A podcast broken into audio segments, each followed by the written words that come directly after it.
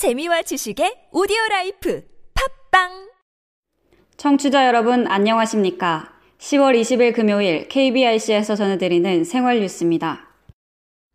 서울 세종 국책연구단지, 양산 인천공항 등 4개 노선이 신설됩니다. 국토교통부는 고속버스 노선 중 서울 세종국책연구단지 등 4개 노선을 신설하고 37개의 기존 노선 사업 계획을 변경한다고 18일 밝혔습니다.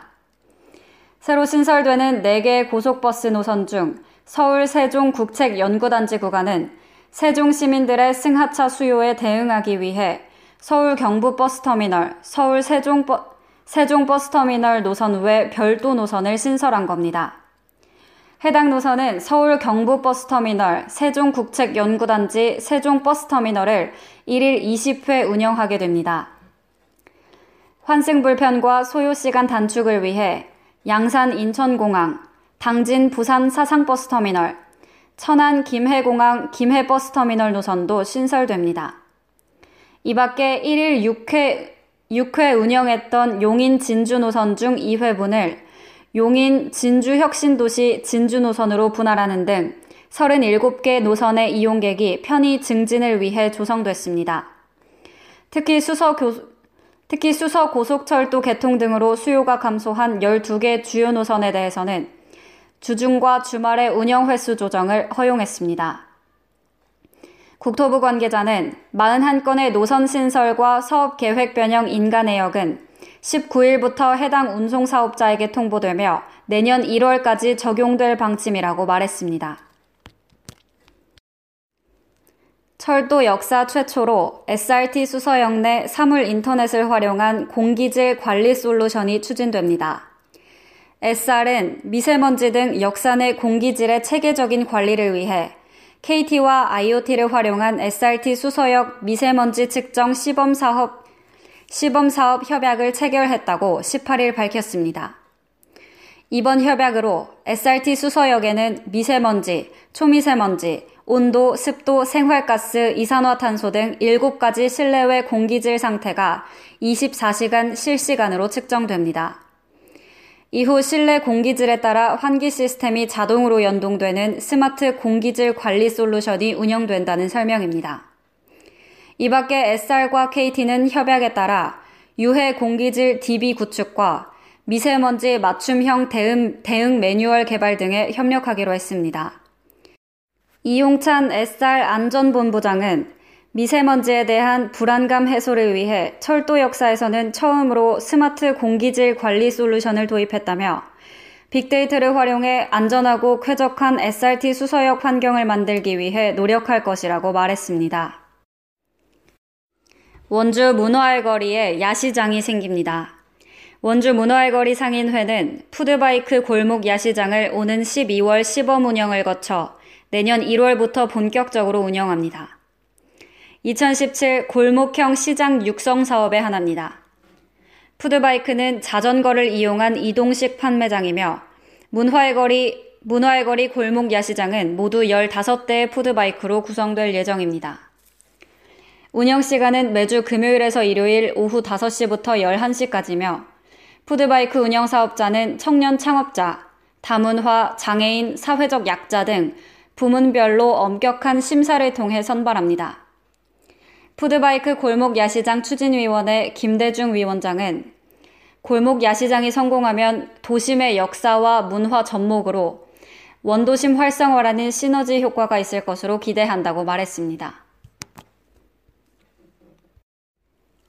서울 시내 곳곳에 있는 비밀 지하 공간 세 곳이 보수 공사를 마치고 일반에 공개됩니다.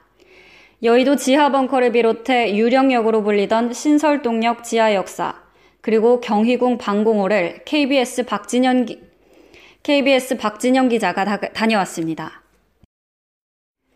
남성의 정자가 얼마나 노쇠했는지를 평가하는 정자 수명 계산법이 개발됐습니다. 과학 잡지 New Scientist 등에 따르면 미국 유타 대학교 티머시 젠킨스 교수가 이끄는 연구팀은 DNA의 분석에서 나온 데이터를 통해 정자의 노후도를 측정하는 방법을 만들었다고 최근 밝혔습니다. 여성의 임신 나이가 자손 건강에 미치는 영향은 오래전부터 잘 알려져 왔으며 최근에는 남성 나이도 마찬가지라는 연구 결과들이 속속 나오고 있습니다. 유타대 연구팀은 남성 350명의 정자의 유전체를 분석해 남성의 노화와 관련된 것으로 보이는 147개 지점의 변화를 발견했습니다. 이를 토대로 147개 지점의 남성 정, 정자 DNA 상태를 평가하는 분석 방법을 만들었으며 이 계산법으로 역추적한 남성의 나이를 95%의 정확도로 마, 맞췄다고 밝혔습니다. 또 해당 남성의 조기 노화 여부나 임신 성공 능력도 확인할 수 있다고 말했습니다. 특히 흡연자의 정자는 훨씬 더 노화하는 걸로 나타났는데 예컨대 남, 담배를 피우는 40세 남성 정자는 비흡연 44세 남성의 정자 나이와 같게 나타났다고 덧붙였습니다.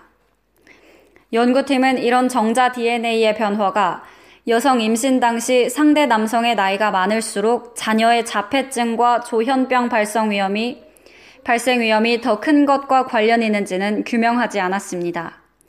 다만 새로운 유전자 돌연 변이가 후손에게 유전되는 양이 어머니의 것보다 4배 가량 더 많고 이 돌연 변이는 인간 진화와 종의 다양성을 위해 필요하며 대부분 무해하지만 극히 일부는 어린이의 유전성 희귀 질환이나 난자 정자의 건강과 관련된 것일 수 있다는 등의 연구 결과는 이미 나왔습니다.